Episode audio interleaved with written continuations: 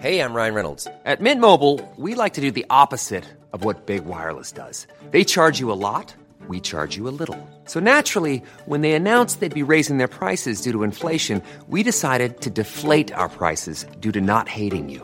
That's right. We're cutting the price of Mint Unlimited from $30 a month to just $15 a month. Give it a try at mintmobile.com slash switch. $45 upfront for three months plus taxes and fees. Promo rate for new customers for limited time. Unlimited more than 40 gigabytes per month. Slows. Full terms at mintmobile.com.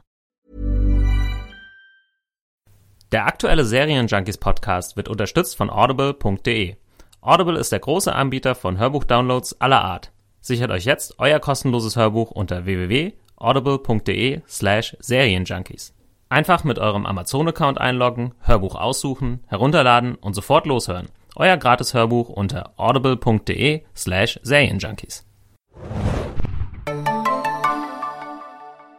Willkommen, liebe Zuhörer, beim neuen Serienjunkies Podcast. Ähm, heute besprechen wir eine neue Serie namens Outlander. Mit mir im Studio sind heute zwei besondere Gäste, obwohl der eine ist vielleicht nicht so besonders, Gar weil er so öfter mal da besonders. ist. Nämlich Hier ist Mario, hallo. und unser wirklich besonderer Gast, weil sie bisher nur einmal im Podcast dabei war. Hallo. Hallo, Sabine hier. Und ich bin euer Moderator Adam. Äh, wie schon angedeutet, sprechen wir heute über Outlander. Da ist bisher der Pilot gelaufen von der neuen Stars-Serie. Die, wie hast du es genannt in deinem einen Artikel, Mario? Zeitreiseromanze. Ihr dürft die bösen Kommentare schreiben an Adam. Ja, das war eine große Kontroverse, als ich dieses äh, Wort rausgelassen habe. Mhm. Ob das so darauf zutrifft oder nicht, können wir ja später noch besprechen. Aber erstmal weiter im Text. Genau, wir besprechen heute grundsätzlich mal so die Buchvorlage ein bisschen, äh, geben euch da eine kleine Einführung und dann reden wir ein bisschen über den Piloten und was man vielleicht noch sonst von der ersten Staffel erwarten kann. Das ist so unser grobes Vorhaben. Dann erklär doch vielleicht mal, Sabine, was ist denn überhaupt Outlander? Äh, das ist schwer. Das ist, ähm, ich hatte in einem Kommentar, den ich ähm, zu einem der Artikel, die ich geschrieben hatte, gelesen habe, war, naja, ich habe gedacht, jemand könnte mir mal genau erklären, worum es geht. So genau geht das eigentlich nicht, weil es schon ziemlich kompliziert ist. Ähm, worauf, worauf basiert es denn? Also ich meine, äh, erzähl doch mal ein bisschen zu den Hintergründen des Buches. Also von wem stammt das und was gibt es da für Bücher? Wie heißt es auf Deutsch? Also, äh, geschrieben wurde die Reihe vor 20 Jahren von Diana Gabaldon. Das erste Buch, Outlander, ähm, heißt auf Deutsch Feuer und Stein. Das hatte noch einen anderen Namen namens Cross-Stitch. Das ist aber so ein bisschen in Vergessenheit geraten, der Name. Es ist jetzt also wirklich ähm, Outlander, Feuer und Stein auf Deutsch. Es gibt mittlerweile acht Bücher. Dazu muss man sagen, dass dieses erste Buch überhaupt gar nicht dazu gedacht war, dass es veröffentlicht wird. Das hat sie damals als Übung geschrieben. Und wie gesagt, daraus sind jetzt acht Bücher geworden, eins dicker als das andere. Ist denn das erste Buch abgeschlossen dann? Also könnte man auch nur das erste Buch lesen und dann die anderen gar nicht? Ja, das könnte man, aber das will man nicht.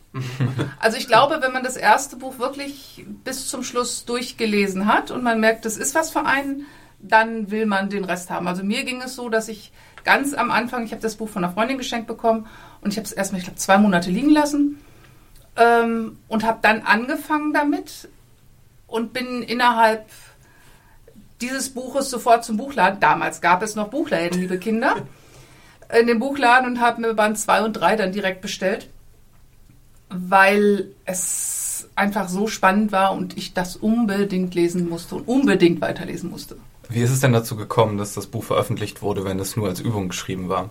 Weißt du da Hintergründe? Also ich weiß, dass sie damals in den Anfangszeiten des Internets in einer Newsgroup war, in der Leute, die gerne schreiben wollten und auch schon geschrieben haben, tätig war. Und das hat sie immer wieder veröffentlicht und daraufhin haben, soweit ich weiß, Leute wohl gesagt, pass mal auf, biete das an, es ist so gut, der Stoff ist so gut. Und daraufhin hat sie einen Verlag gefunden, ähm, der dann gleich drei Bücher gekauft hat und irgendwie nach drei Büchern sie dann festgestellt hat, ich habe aber noch einen, ich habe aber noch was. Dann waren es sechs Bücher und nach den sechs Büchern war die Geschichte aber immer noch nicht zu Ende erzählt, nach ihrem Dafürhalten. Und jetzt sind wir gerade bei Buch 8. Und es geht noch weiter.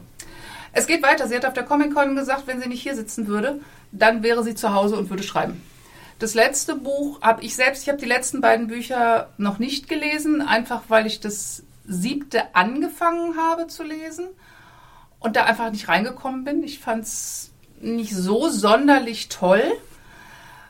Was mir jetzt viele Leute auch bestätigt haben, dass es nicht so gut sein sollte. Aber das achte es muss wohl der Traum eines Buches sein. Leider muss man dafür das siebte gelesen haben.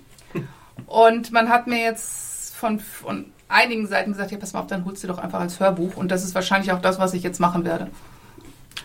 Bei dem Stichwort Hörbuch, äh, wo du das gerade sagst, ähm, die guten Leute von Audible, die Yay. hier unseren Podcast sponsern, Yay. ähm, ihr könnt euch bei denen auch ein gratis Hörbuch, zum Beispiel auch das erste von Outlander, äh, Feuer und Stein holen, wenn ihr Ganz wollt. genau. Wenn ihr den Leuten bei äh, audible.de Bescheid sagt, dass wir euch geschickt haben und das macht ihr, indem ihr zu audible.de slash Serienjunkies geht, könnt ihr euch äh, zur Probe eins runterladen. Checkt das mal aus. Ganz oh, das genau. werde ich tun. Genau, du kannst dir dann gleich das siebte Genau. holen, musst es nicht lesen. Ähm, ja, sollen wir vielleicht mal zum Inhalt der Pilotfolge übergehen? Genau. Dann machen wir hier eine kleine Spoilerwarnung. Also wer gar nichts wissen will, der hört jetzt auf zu, äh, zuzuhören und guckt sich die Pilotfolge von Outlander erstmal an. Der ist eine Serie von Stars mit Z. Z Ähm, Ja, immer Starts. genau, Stars. von Stars. Ja, dann start's doch mal. Also erstmal geht es um die Mitzwanzigerin Claire. Die ist mit 20? Die ist mit 20, so 27. Wirklich? 27 ist Aber für die Frauen noch Darstellerin nicht, oder? Macht vielleicht die 27, Frisur oder die Klamotten. Echt, ja? 27 ist für Frauen noch mit 20. Adam. Okay, ja. Ich halte mich zurück. Und das Ganze spielt im Jahre 1946. Sie war im Zweiten Weltkrieg im Kriegslazarett Krankenschwester, war wohl auch ziemlich fähig und versucht jetzt in Schottland mit ihrem Mann, der beim britischen Militärgeheimdienst war, sich so wieder so ein bisschen zusammenzufinden. Die beiden haben sich fünf Jahre lang fast nicht gesehen. Und Schottland deswegen, weil er erstens in Oxford eine Stelle angenommen hat und zweitens sich auch auf Ahnenforschung spezialisiert hat. So, das ist der Ausgangspunkt. Deswegen sind die in Schottland. Und sie sucht eben unter anderem Kräuter, weil sie so ein bisschen kräutertechnisch bewandert ist und geht dann zu einem Steinkreis, das ist jetzt die sehr, sehr, sehr kurze Fassung, geht dann zu einem Steinkreis, den sie schon mit ihrem Mann gesehen hatte und plötzlich laut Buch schreien die Steine und sie geht quasi durch die Steine hindurch und landet im Jahre 743. Weiß natürlich nicht, dass es das Jahr 1743 ist und versucht dann halt, weil sie ohnmächtig war, zurück zu ihrem Auto zu kommen. Stellt fest, das Auto ist leider weg. Ähm, Inverness ist weg und da wird sie dann auch schon von einem Kugelhagel überrascht, der über ihren Kopf hinweggeht. Daraufhin äh, versteckt sie sich, trifft auf jemanden, der genauso aussieht wie ihr Mann, aber nicht ihr Mann ist, sondern ein Vorfahr von ihm, jemand namens Jack Randall, seines Zeichens Captain in der Armee seiner Majestät. Der versucht sie dann auch prompt gleich als erstes mal zu vergewaltigen. Sie wird dann gerettet. Game of Thrones Fans fühlen sich gleich wie zu Hause. Ähm, sie wird dann von einem ziemlich dreckigen Schotten gerettet. Der bringt sie in eine Karte zu vielen anderen dreckigen Schotten und damit. Die waren doch gar nicht so dreckig. Doch, Ja? Okay. ziemlich. Randall war ja auch nicht gerade sauber. Was aber System hat und was ich auch gut finde, Genau. aber da kommen wir vielleicht Nur nachher für die. Fairness, die Engländer sind auch dreckig. Ja, genau. ähm, ja, sie versucht dann halt zurück zum Steinkreis zu kommen, um zurück in ihre Zeit und zu ihrem Mann und zu ihrem Leben zu Was kommen. du jetzt aber erzählst, ist alles aus dem Buch äh, genommen erstmal. Weil ich erinnere mich nicht an das Auto im Pilot, in der Pilotfolge. Dass Dann sie, schau noch mal, da ist ein Auto. da ist ein Auto. fahren auf jeden Sie- Fall mit dem Auto. Und sie fährt Okay. auch zum Steinkreis Mit so einem Cabrio. mit so einem Cabrio, ja. Alles klar, okay.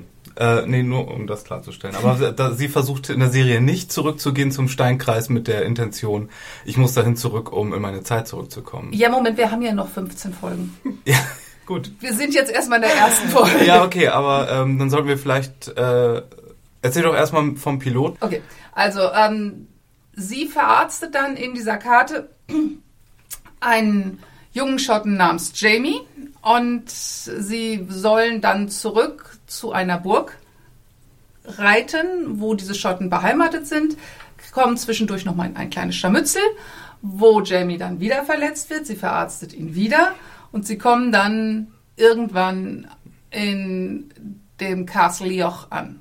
So, und da hört dann der Pilot auf. Genau, und das, was du Scharmützel genannt hast, das war ja so der eine kleine Zeitreisekniff, den die jetzt hier schon drin hatten, nämlich, dass ihr Mann ihr in Schottland von dieser äh, Anhörung erzählt Genau. hat, von wo aus die Engländer so Ambushes gestartet Genau. haben, um die Schotten halt Ja. zu überfallen. Und sie, als sie daran vorbeikommen, erkennt diesen Stein wieder und sagt, hey, da passiert dies und jenes und dadurch haben die Schotten diesen Vorteil und überleben halt diese, diese Reise zu, zu, ihrer, zu ihrem Ziel Richtig. durch sie. Genau. Wie sind denn eure Eindrücke ganz allgemein vom Piloten? Also ich meine, wir haben die Handlung jetzt wiedergegeben ungefähr, aber wie hat euch das Dargebotene gefallen, so stilistisch und überhaupt die Darsteller, die Inszenierung?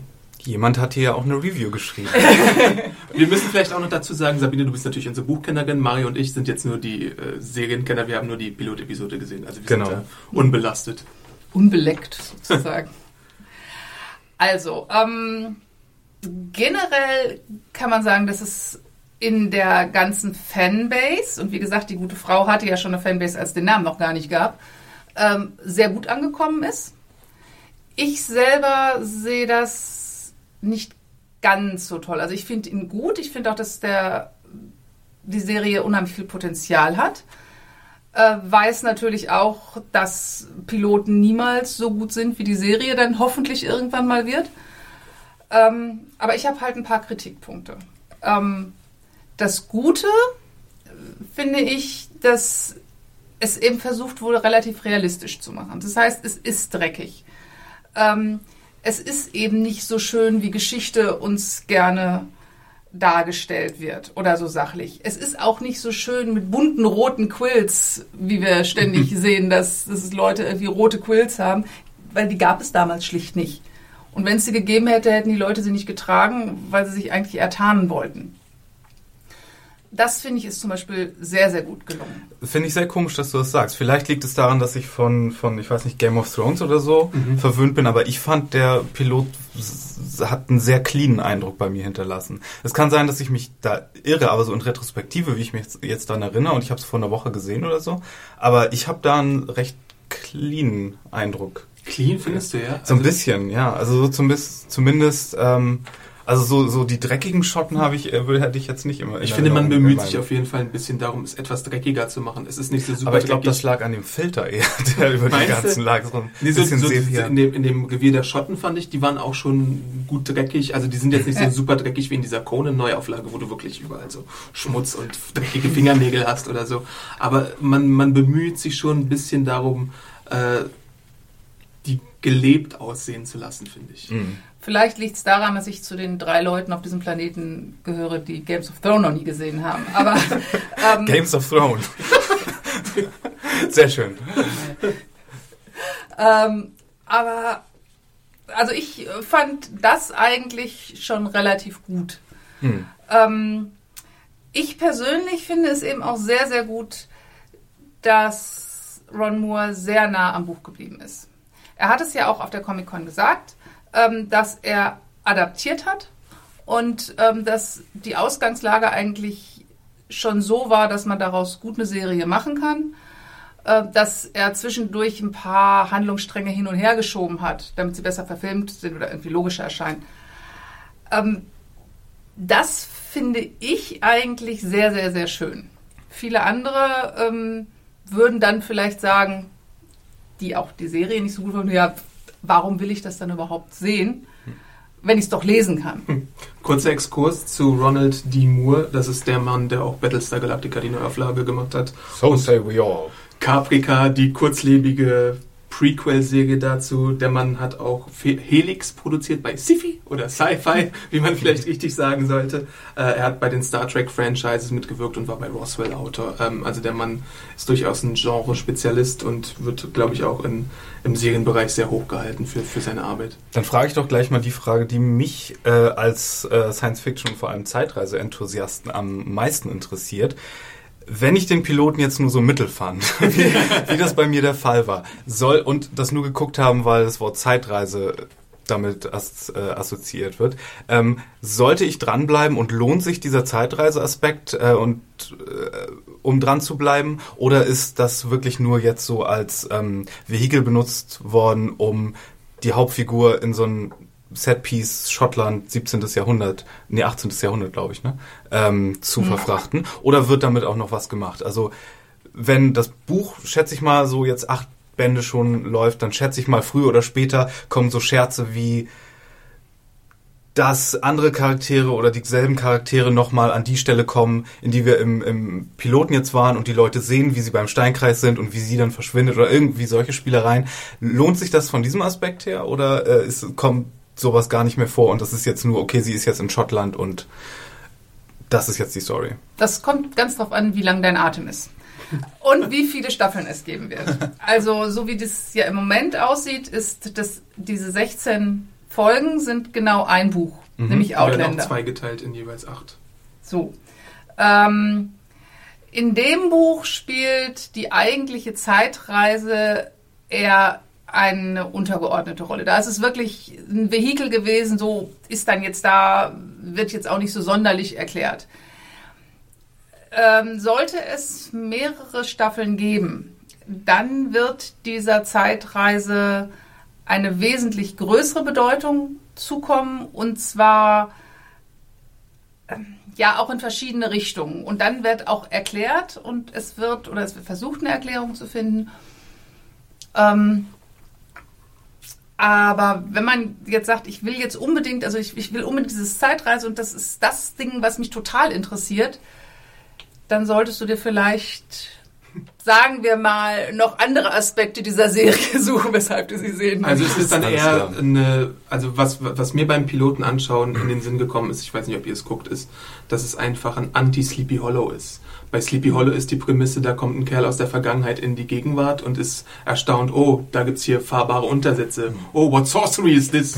Und hier ist es halt so, mein Eindruck, äh, diese Frau kommt in die äh, Vergangenheit und kann durch ihr Wissen aus der Zukunft quasi glänzen und irgendwie, wir haben ja gesehen, so äh, den, den Typen die Schulter einrenken oder so oder äh, sagen, ja, das ist vielleicht jetzt keine gute Idee, dass ihr das und das macht. Wir brauchen irgendwie sterile Verbände oder sowas. Gebt mir ein gutes Stück äh, saubere Kleidung oder sowas. Ja, gib mir ein Also ist es, Antiseptikum. ist, es, ist, es, ist es, würdest du sagen, eine Fish out of the water Serie oder ist es, äh, also was, was ist denn dann stärker in, in, in dem ersten Band? Fish out of the water Aspekt oder Zeitreise? Oder spielt Zeitreise jetzt wirklich gar keine Rolle? Und wie falsch war mein, mein Zeitreiseromanze-Begriff? Also, äh, da sind ja jetzt ganz viele Fragen auf einmal. Also ich glaube, wie gesagt, diese Zeitreisegeschichte ähm, für, für Claire ist im Positiven wie auch im Negativen.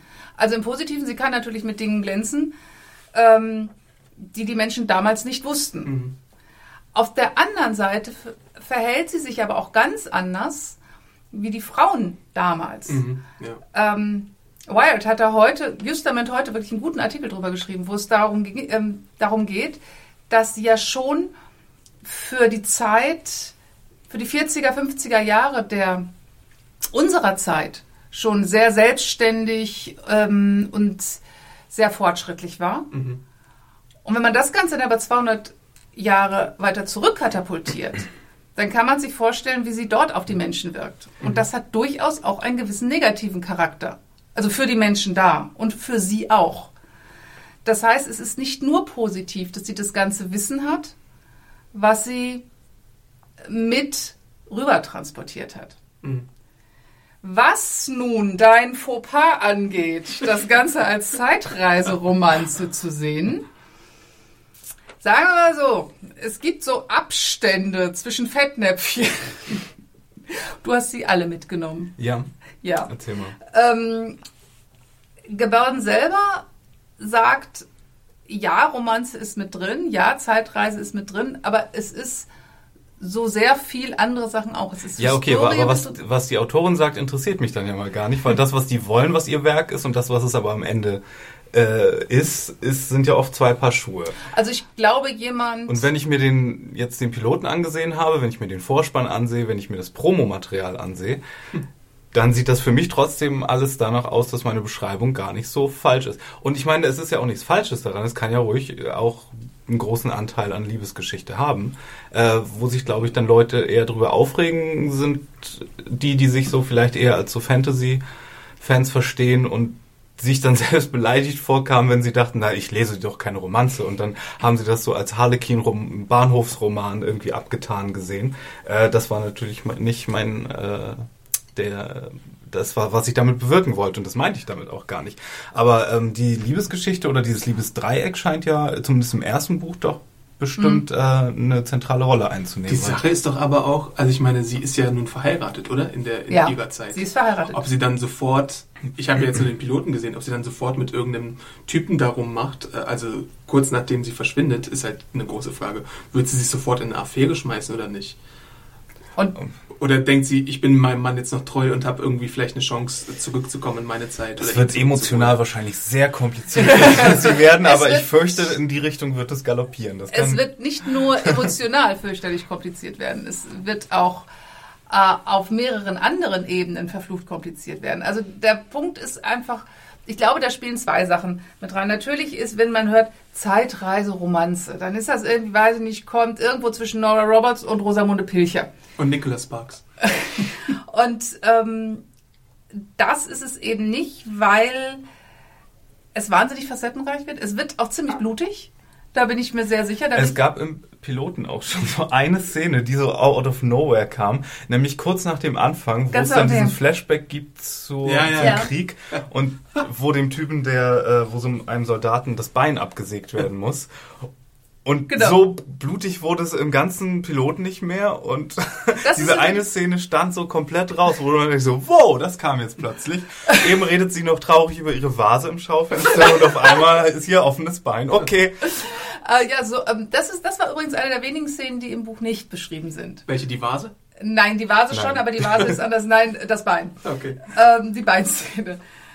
Ähm, zeigt aber auch, dass Moore, und das finde ich schön und macht Hoffnung, keine Angst vor drastischen Szenen hat. Und ähm, es ist tatsächlich so, vielleicht springe ich jetzt ein bisschen weiter vor, aber es ist tatsächlich so, dass ich einige Männer kenne, die ähm, Gebalden und die Bücher wegen der Schlachtszenen äh, lesen. Also ich persönlich überfliege die immer nur, weil ich mir denke, ja, ist interessant, aber mich interessiert jetzt nicht wirklich, welches Bajonett, warum, wie lang, weshalb, auf welches Gewehr gesteckt wurde. Ähm, die kann, und das tut sie ab einer gewissen, ab einem gewissen Level auch, seitenweise über Schlachten schreiben. Seitenweise.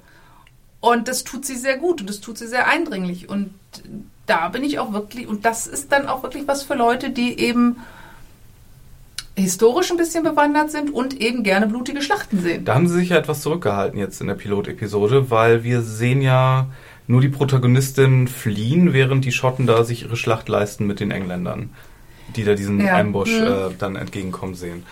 Ähm, glaubst du, das lag daran, das war ein erzählerischer Kniff, oder glaubst du, die liefern noch nach, was die Schlachten in der Serie angeht? Oder hoffst, was ist da deine Hoffnung? Ich Würdest du glaube, es gerne sehen? ja, ich bin nicht so die Blutige, aber ähm, ich fände es ganz gut, wenn sie es zwischendurch mal reinsetzen, vor allen Dingen gerade, weil sie diese Anfangsszene ja auch so gewählt haben, wie du es gesagt hast. Ich glaube einfach, dass denen im Nachhinein mehr oder weniger aufgefallen ist, dass der Pilot zu kurz war. Ich meine, der war ja nun schon eine, eine Stunde. Und ich glaube, dass er zu kurz war, weil jetzt ging es erstmal darum, Zu kurz wäre jetzt nicht so meine erste Assoziation. er hat, aber es ging jetzt erstmal darum, ähm, die wichtigsten Protagonisten der ersten Hälfte des Buches einzuführen. Und sie hatten, wo sie, glaube ich, ein bisschen Angst hatten, war, ähm, die ganzen Jamie-Lover zu enttäuschen, weil es ganz, weil es vorher eben schon durch durchs Netz ging, um Gottes Willen und in der ersten Folge wird Jamie nicht dabei sein. Oh mein Gott. Hätte ich jetzt nicht so schlimm gefunden, weil ich ja weiß, er kommt. Ähm, Jamie ist der junge Mann, dem sie die die Schulter, Schulter eingekugelt hat, genau. Und bei dem Der sie dann auf dem, oder dem Pferd, Pferd genau, reitet. Genau. Ähm, und ich glaube, dass, da, da haben sie jetzt erstmal den, das Augenmerk drauf gerichtet, dass die wichtigsten Charaktere, um die es jetzt erstmal geht, eingeführt ähm, worden sind. Das heißt also Claire, logisch, ähm, Frank, Jack Rondell, das ist dieser Captain, Ach, der sympathische Mann, der gleich ja, genau, der die gleich Wand die Hose, hat. der ja. gleich die Hose geöffnet hat. ähm, Jamie und aber auch Dougal. Dougal ist wer? Dougal ist ähm, der Anführer der Schotten gewesen, der die Kommandos gegeben hat und der meiner Meinung nach, Der schottische Captain Igloo. Der, ja, also der meiner Meinung nach ähm, einer der besten Charaktere und es auch wirklich am besten dargestellt hat.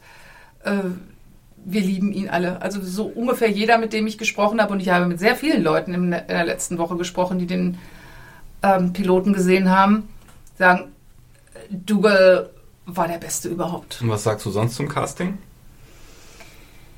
Ja, äh, was Jamie angeht, müssen wir mal gucken. Also ich glaube, da ist durchaus Potenzial. Ich denke schon, das, was ich auch am Promomaterial gesehen habe, ja, da geht noch was. Der kann was. Ähm, Frank und Jack ist ja Tobias Menzies. Beides ähm, fand ich jetzt noch nicht so toll. Es kann natürlich sein, dass Absicht war, weil er halt den steifen Engländer spielen soll, im Gegensatz zu den emotionalen Schotten. Dann müssen sie mich aber noch ein bisschen überzeugen. Und jetzt kommt was, wo mich mir fast alle widersprechen. Ich fand Claire nicht gut. Ähm, alle anderen finden Claire total stark und super und ich nicht. Ähm, Im Buch wird sie eben als sehr starke, sehr leidenschaftliche Frau auch beschrieben, die vor allen Dingen sehr witzig ist. Äh, es gibt so einen englischen Ausdruck, sassy. Ähm, Ja, witzig. Kam hier nicht wirklich rüber. Und das, sie kam. mir ist das relativ, mir ist das relativ egal, dass sie eigentlich ähm, vom, vom Äußerlichen vielleicht nicht ganz so, das, das ist halt manchmal so. Da muss man auch ein bisschen künstlerische Freiheit gelten lassen. Aber dass sie als sehr kühle und distanzierte Frau ähm, rübergekommen ist, deren einzige Leidenschaft in Sex besteht, fand ich jetzt ehrlich gesagt ein bisschen traurig. Ich habe das von Anfang an gehabt, als ich die Aber ihre einzige Leidenschaft Sex, also ich meine, sie hat doch auch ein großes Interesse daran, Leute zu versorgen, die sich irgendwie ja, wehtun. ja, ja, ja, ist alles richtig. Aber Das kam aber erst hinterher, nachdem wir die erste Viertelstunde mit drei Sexszenen verbracht haben. die aber immer leidenschaftlicher Ja, Aber wurden. das gehört Hallo, bei Stars ja. auch dazu. Also ich meine, da lief Spartacus, was Ja. auch so ein bisschen so eine Nackedei-Parade ist. Und Boss, da wurde auch wild rumgevögelt. Wobei das, die drei Sexszenen waren wahrscheinlich so auch im Buch, kann ich mir vorstellen. Die haben sie nur so zusammengefercht. Jetzt Du hattest ja auch in deinem, deinem, deinem Artikel geschrieben, was ist Outlander? Da hattest du ja auch immer Ja, Sex und bla bla genau. bla und Sex und Wobei, Sex und Sex. Sex kommt noch ganz viel nachher. Äh, mich hat das äh, mit den Sexszenen, den, diesen ersten drei, ähm, so pro fünf Minuten mindestens eine Sexszene, ähm, eher erstaunt, weil zumindest so geballt ist es mir im Buch nie aufgefallen und ich habe es nochmal zweimal nachgelesen. Ähm, ich glaube aber, dass das ein Stilmittel war. Weil das erste Mal sieht man ja gar nichts. Da sieht man dann irgendwie ja nur die Wirtin so nach oben gucken. Dann das zweite Mal ähm, sieht man in der Ruine von Castle Leon. Genau. Äh, das ist so in dem Buch überhaupt gar nicht drin, das ist auch völlig egal. Ähm, ne? Wo er dann vorher niederkniet. Und dann zum Schluss eine richtig eine richtige Sexszene. Und ich glaube, das soll so dieses Stil, das ist als Stilmittel angewandt worden, um zu zeigen, wie sehr die beiden sich jetzt wieder annähern.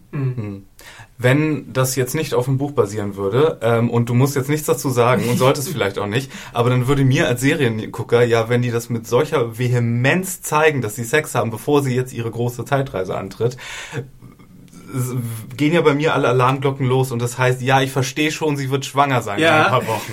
Das ja auch, oder? Und das und dann ist sie aber wahrscheinlich schon mit Jamie zusammen und dann ist sie schwanger und dann weiß sie nicht von wem und sie kann es nicht testen lassen und das wird wahrscheinlich, sag nichts, aber Das ist ähm, auch ein Verdacht, den ich hatte, auf jeden Fall. du auch, ja. wenn, wenn, wenn du drei Sexszenen hast genau. und, Meine und dann irgendwie fünf Minuten später ist sie irgendwie weg und dann denkst du dir, Lips das, ist doch, das ist doch nicht ohne Absicht reingemacht. Genau.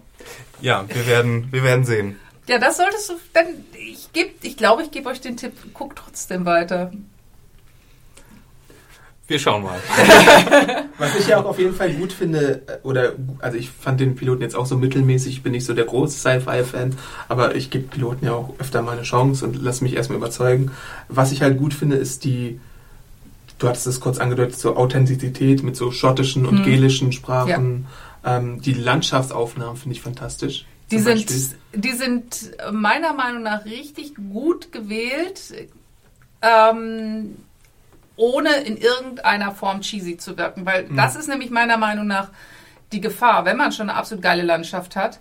Das kann man auch überzeichnen. Dann sollten wir mal über gemacht. das Intro reden, weil das, was cheesy und überzeichnet angeht, oh mein Gott. Also dieses Intro, wenn ich nur dieses Intro gesehen hätte und jetzt nicht gewusst hätte, okay, ich muss das jetzt gucken, weil wir heute auch diesen schönen Podcast aufnehmen wollen, hätte ich in dem Moment abgeschaltet. Oder beziehungsweise der, das Intro wurde ja vorher schon äh, veröffentlicht und da habe ich es mir angeguckt. Das hätte mich wirklich abgeschreckt vom, weil das war so ha ha ha keltisch und alles grün und braun und hier tanzen so ein paar Mädels durch den Wald und ähm, das war mir ein bisschen zu Celtic Die Woman, ja River nachher Dance. Die Mädchen kamen ja nachher. Also wann warst du das letzte Mal in Schottland?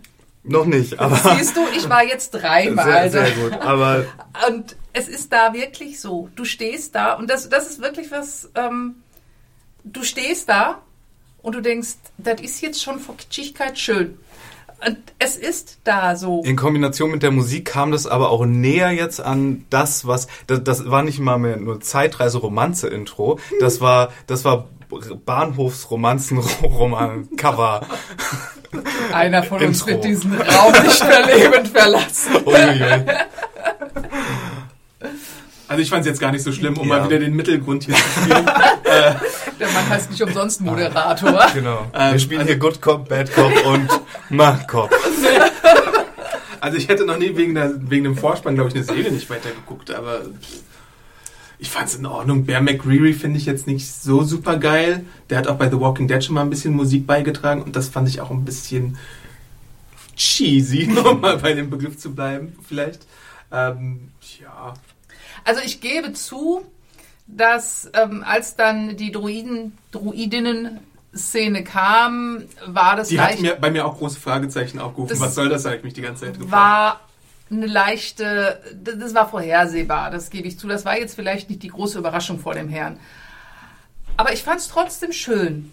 Einfach schön. Was mir an der Szene sehr gut gefallen hat, muss ich sagen, ist, dass ich hasse es, wenn diese okkulten Leute da ankommen und rumtanzen und ihr Ritual machen und dann, ha, Szene ist vorbei und oh mein Gott, das war ja so intensiv. Ich fand's richtig gut, dass sie gezeigt haben, so, Veranstaltung zu Ende, hopp, hopp, jetzt gehen wir nach Hause. Diesen ganzen Prozess und mit diesem, äh, wie sie dann auch anfangen, einfach so miteinander zu reden, so, und ja, das war's jetzt hier, Ding Dong, Tea Tea Time, Ja. wir gehen jetzt.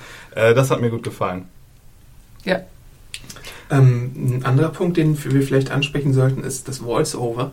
Ja. Was haltet ihr von dem Voice-Over? Ich finde es, um, um vielleicht mal direkt einzusteigen, ich finde ein Voice-Over ja ein recht altmodisches Stilmittel bei so einer Serie. Es fällt mir auch spontan kein anderes Voice-Over ein, was so äh, stark ist und, und dominant ist wie hier. Also es gibt natürlich bei Grey's Anatomy Voice-Overs mit so Einführungen und so.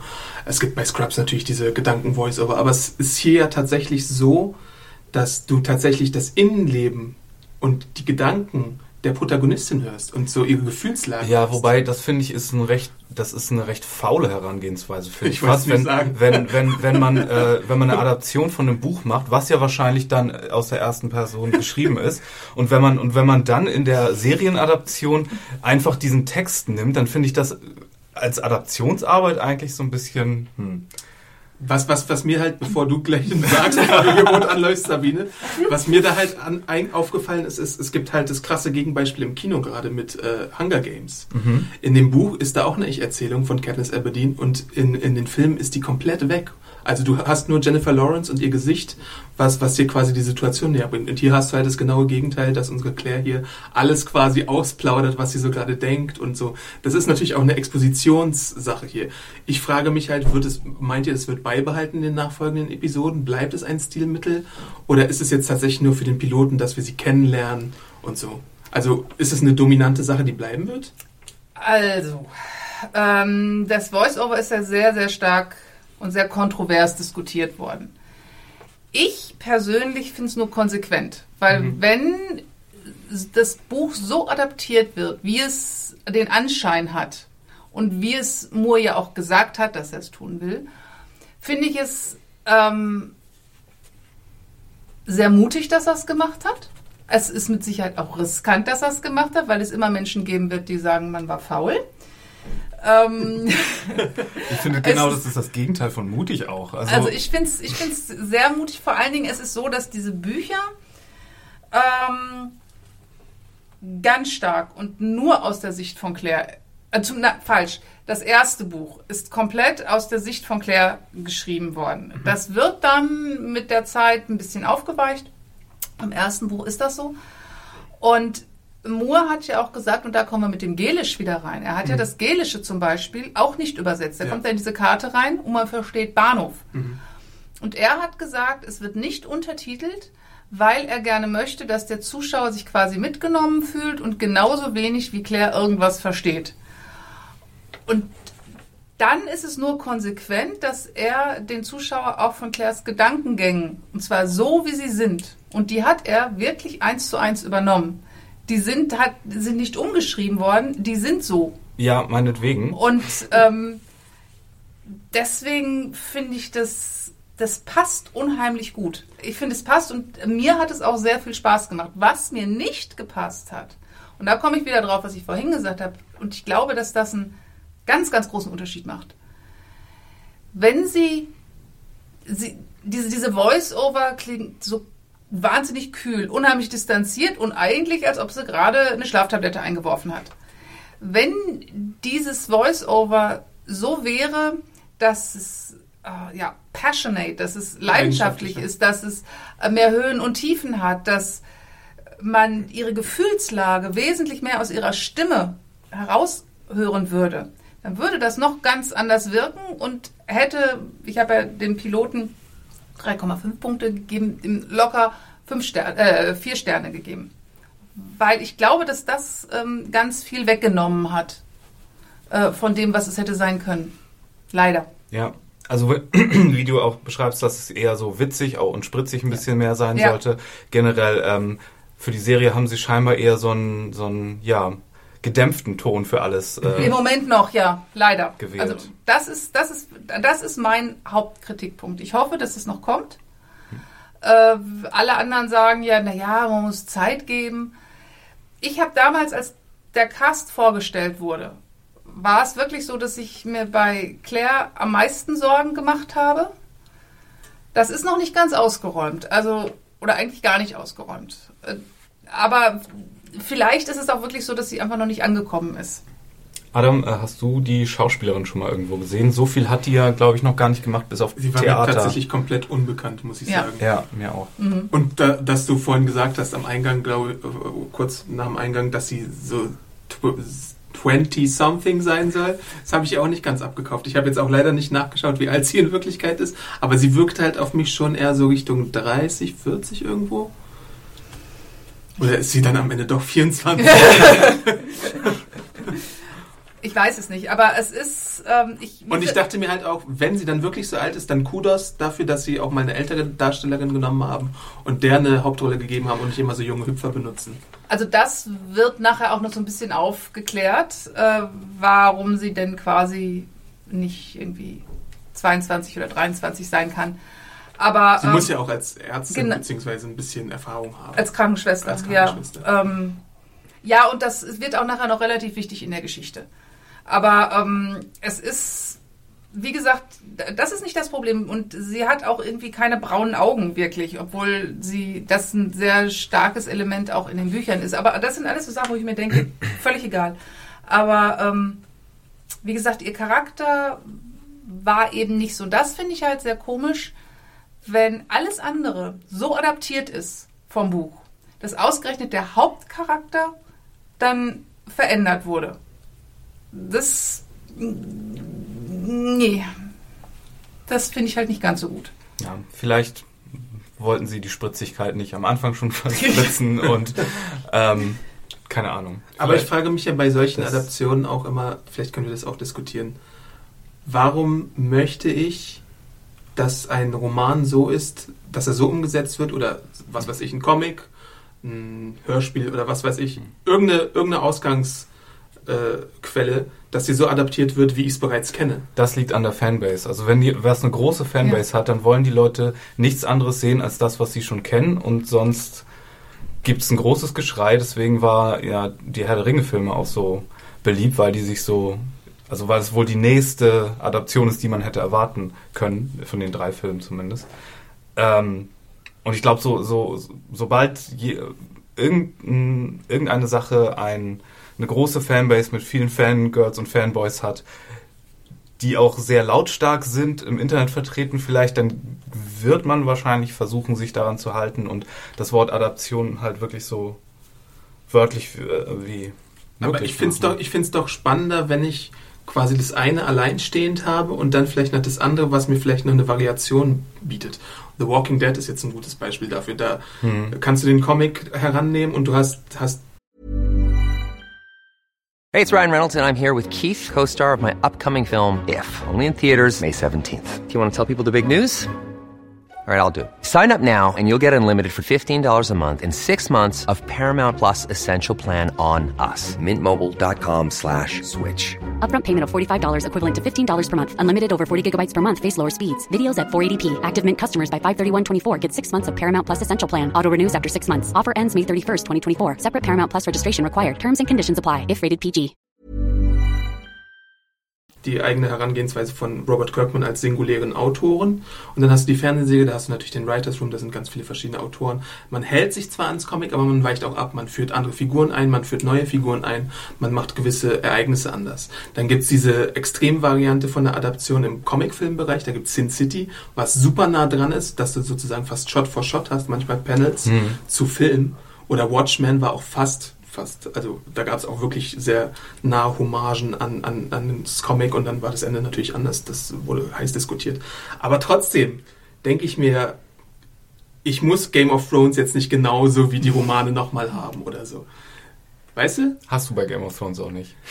Ja, aber trotzdem, da, dann hast du immer diese Diskussion der, der Buchleser, oh, das und das war jetzt nicht so im Buch. Und da denke ich mir, machst du dir dann nicht so ein bisschen den Genuss der TV-Serie kaputt, wenn du die ganze Zeit die Erwartung hast, das muss jetzt ganz genau, haargenau so sein, wie ich es gelesen habe, wie ich es mir im Kopf vorgestellt habe. Und das ist ja gar nicht möglich, weil jeder sich das irgendwie anders vorstellt auch, oder? Also ich finde es sehr schön. Ich finde es sehr, sehr gut, dass es eben so nah am Buch ist. Das ist ja lange, lange diskutiert worden ähm, in der Netzgemeinde. Und ja, ich, sicherlich, ich glaube einfach, die, die Kreativität des Produzenten leidet so ein bisschen. Aber ähm, ich kann es auch gar nicht genau erklären. Ich glaube, äh, es ist schon richtig, dass diese Fanbase das so haben möchte. Da gebe ich dir recht. Und ich, ich will es auch so haben. Ich kann das, ich kann das nicht wirklich erklären. Es ist so ein Bauchgefühl raus. Also ich hab, bin jetzt, mal, wann habe ich angefangen, die Dinger zu lesen? Ich glaube vor 15 Jahren. Seit 15 Jahren begleiten die mich. Zwischendurch war ich dann ja so weit, dass ich ähm, immer noch wieder zwei Jahre aufs nächste Buch warten musste. Und ähm, dann will man einfach nicht die Adaption haben oder das haben, was sich irgend so ein blöder Regisseur ausgedacht hat, sondern dann möchte man das bitteschön auf Leinwand gebracht haben, was zumindest grob dem entspricht, was in dem Buch auch wirklich passiert und dann äh, was, also einfach dieses, diese filmische Umsetzung ähm, nah am Buch ist. Es erlaubt natürlich dem, dem Schöpfer, dem zweiten Schöpfer in zweiter äh, Instanz natürlich nicht wirklich so seinen eigenen kreativen Input. Das ist wahr. Das also, stimmt. Ähm, deswegen auch, also die, was ich eben gesagt hatte, mit dem weniger mutig oder, oder faul. Natürlich, weiß ich nicht, es heißt ja auch Show, ähm, Show Don't Tell aus einem Grund. Ähm, und wenn man das in ein anderes Medium überträgt, sowas wie ein Roman, dann muss man natürlich das auch in die Sprache des anderen Mediums übertragen. Und dann hätte mir ein anderer Ansatz da wahrscheinlich auch besser gefallen. Aber diesen Impuls, das genauso haben zu wollen in, in einem Werk, das man sehr gut kennt vor allen Dingen auch, das kann ich auch total verstehen. Also es gäbe auch Sachen, wo, wo ich wahrscheinlich wenn ich da jetzt sehe, okay, da hat sich jemand anderes noch dran vergangen, kann man ja fast dann schon sagen, ähm, das man da den Impuls hat, sich darüber aufregen zu wollen, Ja. weil man selbst das Werk so gut kennt und dann auch so ein gewisses Mitspracherecht schon verspürt und wenn wenn wenn man das dann nicht so genau bekommt, dann äh, kann einem das irgendwie äh, komisch zwicken. Aber weiß ich nicht, wenn ich wenn ich da kurz drüber nachdenke, dann bin ich da aber trotzdem, glaube ich, eher mit in Adams Camp, wo ich wo ich sagen würde, so ein so ein gewisse Freiheit auf auf an der Ecke würde ich mir dann, glaube ich, für die Macher dann auch eher wünschen. Vielleicht einen ganz kurzen Exkurs, weil wir es wahrscheinlich auch nochmal gesondert im Podcast besprechen werden. Es gibt ja auch aktuell den Sailor Moon Anime, den neuen, Sailor Moon Crystal. Mhm. Und äh, da kennen wir natürlich seit 20 Jahren fast jetzt den Originalanime. Du kennst auch den Manga noch dazu. Und für mich ist halt der Originalanime so zu sagen, meine, mein Ding, womit ich aufgewachsen bin. Und es ist so meine Referenz. Und jetzt ist halt der neue Anime da und der macht Sachen anders. Das finde ich erfrischend. Ich finde es gut, dass sie jetzt nicht komplett den Anime nochmal neu machen, sondern sich da vielleicht mal ein bisschen an den Manga halten. Aber Vielleicht. Nein, sehr. Es ist, da ist es fast schon Panel für Panel. Also, ja. Ähm, ja. Also falls ihr Ja, Leute, wir haben jetzt über Sailor Moon Outlander Podcast geredet. Falls ihr den Sailor jeder. Podcast hören wollt, podcast.serienjunkies.de. Also hier sind Genau. zwei Leute, die sind heiß drauf. Hashtag Moonpride. Wenn ich jetzt nochmal den Bogen spannen Ja, darf. gerne. Bitte, bitte, bitte. Ich glaube, es hat einen Grund, warum das Ding seit knapp 20 Jahren verfilmt werden sollte und das nie geklappt hat. Ähm, zum einen, weil diese Bücher, auch wenn es jetzt vielleicht noch nicht so aussieht, die sind verflucht komplex. Ähm, die haben teilweise sechs, sieben, teilweise bis zu acht Handlungsstränge. Oder ein, ein guter Freund von mir hat gesagt, dass Gabal nicht in der Lage ist, auch nur ein klitzekleines loses End lose zu lassen. Die muss alles, die vertreut ja alles irgendwie eigentlich. komplett. Nicht unbedingt in dem äh, in einem Buch. Das geht dann auch schon mal. Äh, sie lässt es lose hängen, auch schon mal vielleicht zwei, drei Bücher und greift es dann wieder auf, aber es wird immer wieder aufgegriffen. Das heißt, es ist natürlich unglaublich komplex. Sie hat sich da ein Outlander-Universum aufgebaut. Es gibt ja auch ein Outlander Companion. Es gibt Lord Grey-Romane. Es gibt mittlerweile eine Graphic Novel, deren Name mir leider jetzt entfallen Was Es ist denn gibt- das Companion? Also ist das so ein Das- Glossar? äh, ja, es ist im Prinzip ein Glossar und dieses Ding ist, lass mich nicht lügen, 500, 600 Seiten dick. Hm. Ähm, und da sind dann alle Orte und alle Namen drin, die irgendwann irgendwie mal, ich glaube, bis zum sechsten Buch oder fünften Buch vorgekommen sind. Das ist Wahnsinn, das Ding. Ist das ein Fanwerk oder offizielle Publikation? Nein, das hat sie gemacht. Ah, Das hat sie geschrieben. interessant. Ähm, Die hat ja richtig Zeit, die Frau. Die ist, wie gesagt, sie hat die Lord, äh, Lord John Romane geschrieben. Äh, das ist ein Charakter, der aber erst im zweiten Buch, im zweiten Buch mit reinkommt. Nee, gar nicht wahr. Der kommt auch schon, stimmt, oh, jetzt wäre ich fast getötet worden. Der kommt auch schon im ersten Buch drin vor, oder? Zweiten? Möglich. Jetzt bin ich völlig durcheinander. Aber auf may or Fall, may not Also im hier ersten, werden im wir ersten, dafür nichts genau, anfangen, im, ja, im du ersten oder zweiten ähm, Buch kommt er drin vor.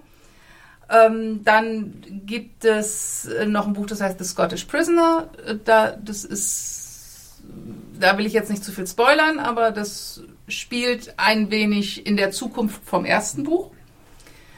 Ähm, und das alles in ein oder zwei Filme reinzupacken, wäre wahrscheinlich nicht gegangen. Und deswegen haben die sich auch alle ihre Zähne dran ausgebissen. Und das ist auch der Grund gewesen.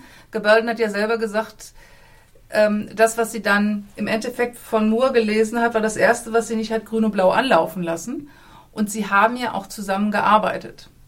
Äh, ich weiß nicht, so gut kenne ich mich nicht aus, ich weiß nicht, wie häufig das ist, dass der eigentliche Buchautor und der Produzent und die Filmcrew dann wirklich Passiert Viel bevor- zusammenarbeiten. Bevor, ja, ich wollte gerade sagen, also ähm, genau das ist bei Game of Thrones auch passiert. Ja. Game of Thrones läuft ja auch seit Anfang der 90er als Buchreihe und George R. R. Martin, der, der ähm, Buchautor, hat selbst auch mal als Fernsehproduzent und Drehbuchautor gearbeitet. Bei Die Schöne und das Biest zum Beispiel. Zum Beispiel. Er ist selbst auch Comicautor und hat äh, 20 Jahre lang auch ähm, Adaptionen für Filme äh, abgelehnt, und bis dann Ja. jetzt die zwei Produzenten auf ihn Genau. vorkamen und er schreibt pro Staffel auch ein Drehbuch für eine Folge, für eine wichtige Folge. Und äh, ja, ich glaube, das ist, ich meine, das läuft alles auch noch im Windschatten, muss man ja immer noch dazu sagen, von Herr der Ringe und dieser ganzen Kino-Ära der äh, Adaptionen, Remakes, Reboots, alles, was man schon irgendwie kennt, äh, wird umgesetzt. Hauptsache, es, es hat irgendwie Erkennungswert oder irgendwelche Leute kennen das schon oder irgendwas, was eine Fanbase hat. Und ja, im, im Windschatten dessen wiederum im Fern auf das Fernsehen bezogen, das, was mit George R. R. Martin und seiner Song of Ice and Fire äh, Reihe gemacht wurde. Und ich glaube, da haben die sich dann wahrscheinlich jetzt auch Ja. dran adaptiert und deswegen konnte Gebalden wahrscheinlich dann auch so leicht sagen, ja, jetzt mache ich das, jetzt ist ein guter Zeitpunkt da auch im Fernsehen mit für einzusteigen. Süß war übrigens, das hatte sie auch auf der Comic-Con gesagt, ähm, dass sie sich mit äh, Martin unterhalten hat. Die kennen sich wohl irgendwie und Ja. äh, sie hat ihm dann wohl auch gesagt, pass auf, ne, ich jetzt auch so ungefähr und er nur, oh prima, wie viel hast du gekriegt? und sie so 16 und dann also, wieso so viel? Ich habe weniger gekriegt. ähm, und das war dann wohl ihre literarische, ihr literarischer Austausch, wie sie dann sagte. Ähm, was ich dann auch sehr klasse fand. Vor allen Dingen, weil äh, ich dann erstmal meinen Mann fragen musste, ob er Martin kennt. Ist denn, ist denn, ist denn sie so äh, zum Beispiel Social Media mäßig oder äh, medial auch äh, Ah, groß super, unterwegs? Weil äh, George Ja. R. R. Martin ist ja wirklich so ein, das ist ja auch eine komische Zeit, in der wir gerade leben, dass der Autor von Fantasy-Geschichten gerade so ein richtige Prominenz geworden ist, Ja. die jetzt in den Talkshows rumgereicht wird und der macht, äh, ist interagiert online viel mit den Fans. Äh, wie ist das bei Gebaldon, wenn die daherkommt sogar aus dem Online-Bereich? sie hat das, also sie perfektioniert das wahnsinnig. Sie ist äh, bei, bei Facebook unheimlich viel. Sie hat äh, eine Seite gehabt, eine Facebook-Seite, mit der sie, ähm, wo sie unheimlich viel Kontakt mit den Fans hat.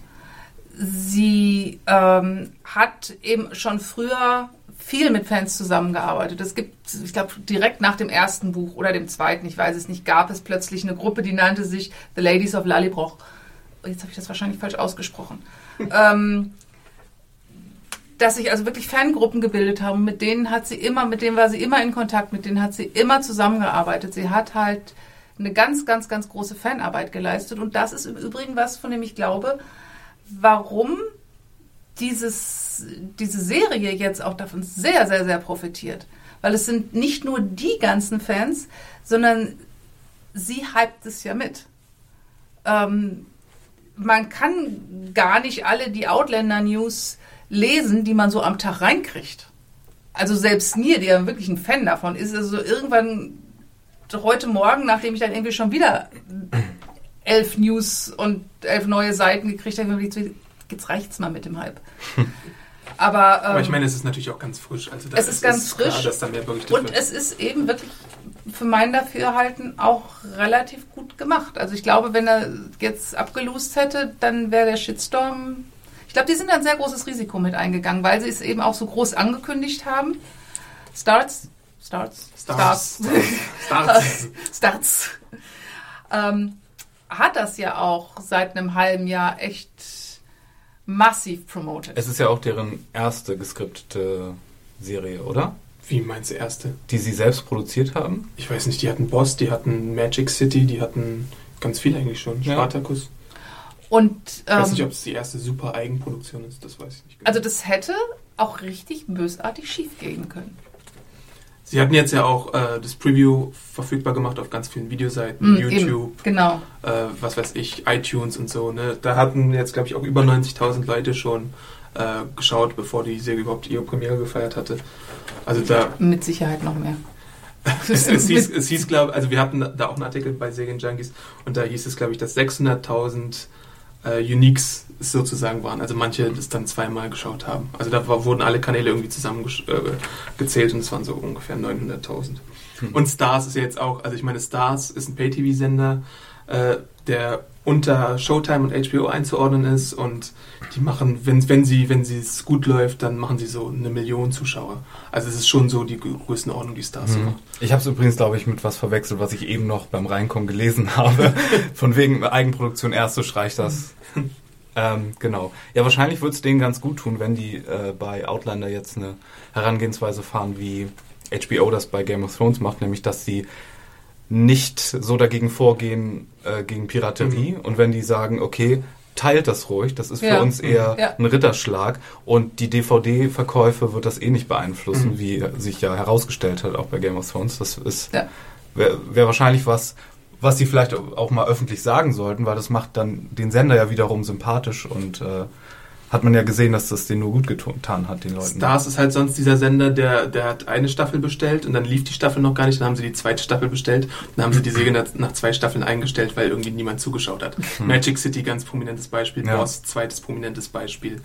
Ich glaube, Black Sales läuft auch bei denen. Da sind die Quoten jetzt auch überschaubar. Ja, eine von den Piraten, ja, Black Sails, glaube ich. Wie, welches, welches Oder war warte mal, die andere NBC, wie hieß die NBC-Serie? Oder es war die NBC-Serie? Ah, ich glaube, Black Sails ist die von Stars. Das ist die mit den Ja, Blut und ja, ja, ja. ganz viel nackter Haut auch und so, ja. Das ist. Von Ähm, Michael Bay. Das ist ja auch die Geschichte, es ist eben Privatsender. Und dementsprechend können sie Haut und Blut zeigen. Das haben sie bei Spartacus ganz viel gemacht. Und ähm, das ist halt was, was ich eben gut finde. Das ist nicht im öffentlich-rechtlichen, so man das so sagen kann, Naja, Networks und Pay in den Networks so, sind. ne? Das Aber- ist, ähm, denke ich mal, gar nicht schlecht. Ja, es, also wahrscheinlich gibt es mehrere Franchises, die in Romanform existieren, sei es jetzt im Fantasy-Bereich oder sonst was, wo die Fans nicht besonders froh wären, wenn sich jetzt zum Beispiel NBC das geschnappt hätte, ähm, weil die da natürlich so extreme Restriktionen haben. Jetzt so prominentes Beispiel aktuell. Ähm, Konstantin, Mhm. wo er nicht mal rauchen darf, obwohl das so sein großes äh, Gimmick eigentlich äh, mit ist. Ähm, Aber da hat, hatten wir, glaube ich, auch schon bei anderen Beispielen diskutiert. Solange es Gewalt ist, dann ist es okay. Also ich meine, ich habe den Konstantin-Piloten auch schon gesehen auf der Comic-Con. Der ist schon teilweise ein bisschen gruseliger, äh, aber dann halt so eine Sache wie, er darf nicht rauchen oder bei Hannibal, man darf keine Poritze sehen. Das ist dann halt, ist dann halt so super albern Ja. aus Ja. europäischer Sicht auf jeden Fall. Ja, aber müsste man dann gucken, was Vox draus macht. Ne? Wie ist es denn eigentlich mit der, mit der Sprache? Haben die jetzt irgendwie Schimpfwörter benutzt in, in dem Piloten? Ich weiß es gerade gar nicht. Mm, Naja, Sie hat doch geflucht und dann meinten die, I've never heard Ja, that. stimmt. Ja, genau. Ja, ja. Aber sie hat jetzt nicht das F-Wort gesagt oder so, oder? nee, aber du, darfst ja auch nicht vergessen. Das war ja auch damals noch nicht so Sie ist von äh, 1946. Sie ist Ja. 1946 rübergekommen. Und da war, ähm, da wird halt bloody und damned und so, Mhm. war da, hatte da einfach einen anderen Impact, vor allen Dingen, wenn eine Frau das gesagt hat, ähm, als heute. Hm. Und ähm, das Einzige, was, ja, weiß nicht, Horror? Horror? Ist Horror? Ich liebe ja den schottischen Akzent. Ja. Also ich meine, Ja, ich habe ihn auch schon bei. Merida zum Beispiel geliebt oder bei äh, Drachenzähmen leicht gemacht. Das ist auch so ein bisschen, Ja. also How to Train a Dragon, wenn du es im Original schaust, hast du auch diese herrlichen. Craig Ferguson spielt da zum Beispiel äh, eine Rolle und das Ah. ist äh, super anzuhören. Oder Gerald Butler spielt, glaube ich, den Vater. Ne? Ähm, ja, die Free-TV-Premiere ist ja auch schon angekündigt, also einfach Ja. nur so als Zusatzinformation. Da könnt ihr euch auch drauf freuen. Im Frühjahr 2015 geht es da schon bei Vox los. Da bin ich echt, also ich bin gespannt. Ich kenne jetzt mittlerweile einige, die sagen, äh, wir gucken nicht, ob wir das irgendwo, das Original kriegen, weil wir verstehen es sowieso nicht, wir warten auf Vox. Aber bei so einer Fangemeinde ist das doch äh, super ratzfatz schnell mit so fangemachten Untertiteln. Ich weiß es nicht. Also ähm, ich weiß halt nur, dass viele Deutsche sagen, sie warten. Da, ich bin wirklich gespannt, wie Vox das umsetzt. Also sie können es ja de facto gar nicht richtig doll umsetzen. Also wenn sie jetzt irgendwie bayerisch reden, wäre das natürlich der super oder so. Aber ich, ich, ich äh, äh, denke, Fox hat da äh, relativ viel Kompetenz, dass sie jetzt nicht irgendwie solche Das denke ich auch. machen. Nee, also ich meine, das Gälische werden sie so lassen, wie es ist und Hoffentlich, den Rest einfach ohne Akzente machen. Es gibt ja auch so negative Oder, ne, oder du Beispiele. machst einen schottischen, du machst einen schottischen Akzent. Du kriegst natürlich einen schottischen Akzent In, rein. Deutsch, in Äh, Deutschland. das glaub Ja. ich nicht. Doch, wenn du Aber das, Wie klingt es denn dann? Das mal. das R, dass du das R ganz sehr, sehr stark betonst ähm, und eine andere Tonlage, dass man kann das. Das haben, sie, das haben sie ja nicht mal bei Game of Thrones gemacht, äh, wo die ganzen Leute aus Dorne, hier, hier äh, Pedro Pascal, Mhm. der äh, ja chilenische Wurzeln hat und der sa eigentlich akzentfrei spricht, aber den Akzent seines Vaters benutzt hat, um diese Rolle zu sprechen. Mhm. Und in Dorne, das sind, ähm, ja, das ist so im Süden des Kontinents, Mhm. äh, äh, Westeros. Und da sprechen die Charaktere halt mit so einem Akzent. In der deutschen Fassung, die wir bei diesem Sky-Event gesehen Mhm. haben und die ich da auch das erste Mal gehört habe, da haben sie, da haben sie nicht mal das irgendwie gemacht und denen irgendwie so einen eingefärbten Akzent gegeben. Da hat er komplett Hochdeutsch gesprochen. Also ich hoffe alle, auch, auch die, die schottisch Oh, angehaucht nee, waren, alle die, die äh, irisch angehaucht waren, all die verschiedenen Häuser, die so verschieden gesprochen haben, waren alle ein Ton Hochdeutsch. Ja, das ist halt auch eine Herausforderung, sowas zu machen. Also ich hoffe tatsächlich auch, dass sie das Gelisch drin lassen, aber es gibt halt so das Negativbeispiel, was ich dann anfüge, ist Heroes. Da gibt es die zwei japanischen Charaktere, Hiro Nakamura und sein Sidekick, dessen Name ich, Ando heißt er, glaube ich. Und in der deutschen Fassung, also die sprechen in der englischen Fassung immer mit Untertiteln, die sehr kreativ eingearbeitet sind bei Ja. Heroes. Und in der deutschen Fassung bügeln die komplett mit der Synchro rüber. Was? Die sprechen, Oh, die, fuck. sprechen, die sprechen Deutsch, Hiro und Nein. Ando. Und es gibt ja so Sprachbarrierenprobleme und so. Ja. Und das haben sie einfach drüber synchronisiert. Aber der Mann mit der Brille, ich weiß jetzt nicht mehr, wer er hieß. Horn Rimmed Glasses, ja. Genau, der, der hat doch, der konnte, genau, der konnte doch auch Japanisch sprechen und hat doch auch hin und wieder Japanisch gesprochen mit den Leuten. Haben sie das auch weggemacht? Oh Gott. Ich möchte, ich möchte bitte hoffen, ich möchte, möchte bitte, bitte, bitte hoffen, dass sie das nicht tun, weil man kann da eine Menge machen und ähm, es würde einfach wahrscheinlich ähnlich wie das, was ihr gerade beschrieben habt, es, es würde einfach so unheimlich viel davon nehmen, wenn ähm, die da plötzlich Hochdeutsch miteinander reden. Das, das geht nicht. Das geht nicht. Ja, aber selbst, selbst das Englische, was ja quasi der, das Status Quo Englisch vom, vom Protagonisten aus gesehen sein soll, selbst das wird ja nicht äh, richtig übertragen, wenn das hier ähm, hergebracht wird. Ja, selbst da hast du ja einen Unterschied zwischen dem, was du zum Beispiel in einer amerikanischen Serie normalerweise Ja. hören würdest und so wie sie sprechen. Ähm, also, oder zum Beispiel dieses Schimpfwort hier bei, bei the King Henry, sie hatte doch diesen Ausdruck, ich hab's vergessen. Also selbst das werden sie ja nicht irgendwie hier Zapperlott oder ja, also was, na, also was, was, was drin bleiben wird Saupreis Damischer. was, was drin bleiben wird, weil das geht nicht anders. Ich, aber ich glaube, ansonsten ähm, kann Vox sich vor Zuschrift nicht mehr retten. Sie müssen Sassenach drin lassen. Weil wenn das nicht drin ist, weil das ist dieses, wenn es wirklich nur ein Wort gibt, was wichtig ist in diesem ganzen Ding, ist es Sassenach. Dann wirst du sehen, dass, der, dass die Pilotepisode irgendwie den Titel hat, die schöne Frau, die in der Zeit zurückbleibt. Ja, oder so. Ähm, Ausländer.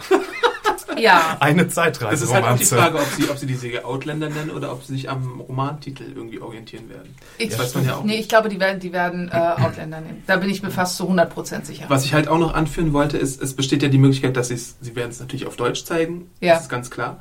Aber es besteht heutzutage natürlich auch die Möglichkeit, dass sie die Video-on-Demand-Rechte haben. Und dann gibt es ja voxnow.de.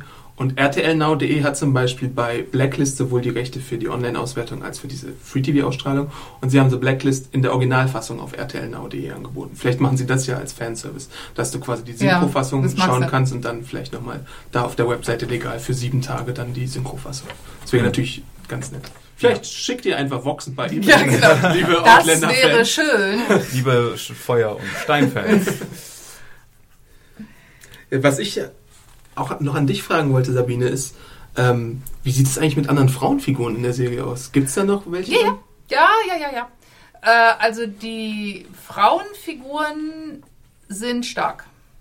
Äh, das ist eben auch etwas, äh, was von den Medien, äh, von den amerikanischen Medien vor allen Dingen, äh, bemerkt wurde. Du hast halt also Claire, die eine sehr starke ähm, Frauenfigur ist. Dann wirst du Galis haben, die auch sehr stark ist, vielleicht nicht unbedingt in diesem positiven Sinne, wie Claire das ist, aber sie ist eben auch sehr stark. Irgendwann wird die Schwester von Jamie dazukommen, die sehr genau weiß, wo ihre Stärken liegen und die auch ausspielt.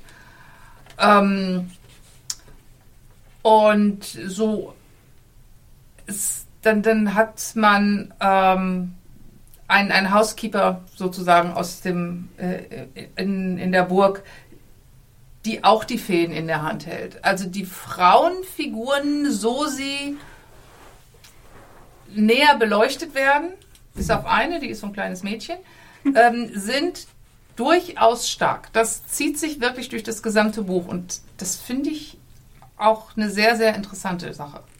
Weil das so viele, also zumindest im Buch ist so, so viele starke Frauenfiguren, habe ich selten innerhalb eines Buches, auch wenn es so viele Seiten hat, ähm, nicht gesehen. Und noch eine andere Sache ist, was ich vielleicht gerne mal diskutieren würde. Wie seht ihr denn das eigentlich? Wer ist die Zielgruppe dieser Serie? Ich habe nämlich eine relativ Also oberflächliches Bild jetzt nach dem Schauen des Piloten, wer meiner Meinung nach die Zielgruppe dieser Serie ist. Na dann sag doch mal. Sag doch mal. Also ich hatte tatsächlich, unabhängig auch von unserem Kollegen Henning, der es vorhin schon erwähnt hatte in der Redaktion, so ein bisschen den Eindruck, ich war ein bisschen an Dr. Quinn Ärzten aus Leidenschaft erinnert. Und Sabine steckt gerade die Hand über den Kopf zusammen. Das Feuer ist jetzt von mir abgelenkt, der hier nicht lebend Nee, rauskommt. das- Das ist Adam, glaube ich. Zuschriften an Adam. Ihr findet mich als Awesome Art auf Twitter. Schreibt mir euren Hass. Nein, aber ich meine, das muss ja gar nicht negativ sein. Dr. Quinn, Ärzten aus Leidenschaft, ist eine Wohlfühlserie. Dr. Quinn, Ärzten aus Leidenschaft, und ich werde nicht dafür bezahlt, wenn ich es oft genug sage, ist eine Serie, die richtet sich an eine Zielgruppe, die ist ein bisschen älter auch, würde ich sagen. Also so, was weiß ich, 30, 40 aufwärts oder so. Ähm, es ist jetzt nicht so Vampire Diaries oder Pretty Little Liars oder sowas, sondern es ist, es ist auch so ein bisschen anti-Game of Thrones. Es ist so, dass das Game of Thrones für, jetzt gehe ich mich auch ein bisschen um Kopf und Kragen, ne? Sabine haut mich gleich. Also es ist so, ein bisschen wie das Game of Thrones für, für, für die, für die Romanleserinnen, glaube ich. Also ich meine, ich glaube auch, der Roman wird hauptsächlich eher von, wie ich es jetzt so in deinen Erzählungen höre, eher von Frauen gelesen als von Männern, oder? Also die, die weibliche Zielgruppe muss ja, glaube ich, da, was weiß ich, 70, 75, 25 sein oder sowas. Das Wort Facepalm wurde für mich erfunden. so für Situationen wie diese gerade. Nee, ich meine, es ist Also- ja auch gar nicht schlimm. Es gibt, es gibt halt auch wenig so eine Serien im Moment, die auf diese Zielgruppe ausgelegt sind. Und ich finde, da ist halt eine Marktlücke vorhanden, die Stars jetzt total ausnutzt. Also was mit Sicherheit stimmt, da gebe ich dir gerne recht, ist, dass es erstmal Frauen anspricht. Aber relativ viele Männer, die dann gedrängelt werden von ihren Frauen, jetzt lies es doch mal und jetzt tu doch mal und jetzt lies doch mal. Ähm, und guck mal, da ist eine Schlacht und da ist auch Zeitreise mit dabei. Ähm, da bleiben auch relativ viele Männer dran hängen. Also ich habe zum Beispiel den Mann meiner Cousine, der nur sagte, wieso hast du die nur auf Englisch, hast du nicht welche auch noch auf Deutsch? Gib sie her, alle zu mir, alle zu mir. Romane oder Episoden? Na, Romane jetzt erstmal, der aber auch sagt, er will jetzt die ähm, Episoden auf Englisch gucken. Weil er sagt, muss ich haben. Bei Moore genau das gleiche, wurde durch seine Frau animiert. Ähm, gut, bei mir zu Hause hat das jetzt nicht ganz so geklappt, aber ähm, mein Mann ist zumindest bereit, sich die Serie mit mir zusammen anzugucken, weil er dann meint, na gut, okay, also der Roman war jetzt nicht ganz so meins, von der Umsetzung her gefällt es ihm aber gut. Deswegen will ich mal nicht ganz so streng sein und durchaus zugeben, dass so vom ersten Moment her natürlich erst mal eher Frauen angesprochen werden und ja, wahrscheinlich auch so ab 30 aufwärts, so ein bisschen, was aber auch daran liegt, dass wir mit den Romanen groß geworden sind. Du hast gerade Sailor Moon angesprochen, dass du mit Sailor Moon groß geworden Das bist. ist auch wir wunder- das sind ist Moon Pride! Das, das ist auch wundervoll, finde ich gerade, dass Adam hier die, diese Kiste Frauenserie, Männerserie macht, aber er die als Referenz vorhin Sailor Moon erwähnt hat. Nur, nur um hier mal wieder den Gender-Typen raushängen zu lassen. Das ist köstlich. Köstlich ist das. Ähm, Ich gucke auch Buffy, na und? ja, Buffy gucke ich auch. Ja. Ich glaube aber, äh, warum diesen Adam diesen Eindruck hat, ist unter anderem auch komplett wegen des Promotion-Materials. Das und nicht sein. nur und nicht nur Ja. von Stars, sondern vor allen Dingen auch für die Romane. Ich habe, als ich das mal gegoogelt habe, habe ich mal die die ähm, original englischen Cover von den Büchern gesehen und zumindest ja. das vom ersten, also dieser dieser Ver- dieser Vergleich mit diesem etwas kitschigen Bahnhofsroman, also das mit dieser alten Uhr, weißt du, Ja, welches ja, ich ja. meine? Also Das das, sieht schon eher wie aus der Schnulzenecke eines Buchladens aus. Aber es ist, doch, Und- es ist doch auch alles gar nicht negativ. Nein, ich nein, nein, das war auch jetzt kein Angriff. Noch Nein, aber ich meine, es gibt doch genug Serien, die Ja. sich nur an das männliche Publikum richten und die, die irgendwie so super männlich sind und was weiß ich.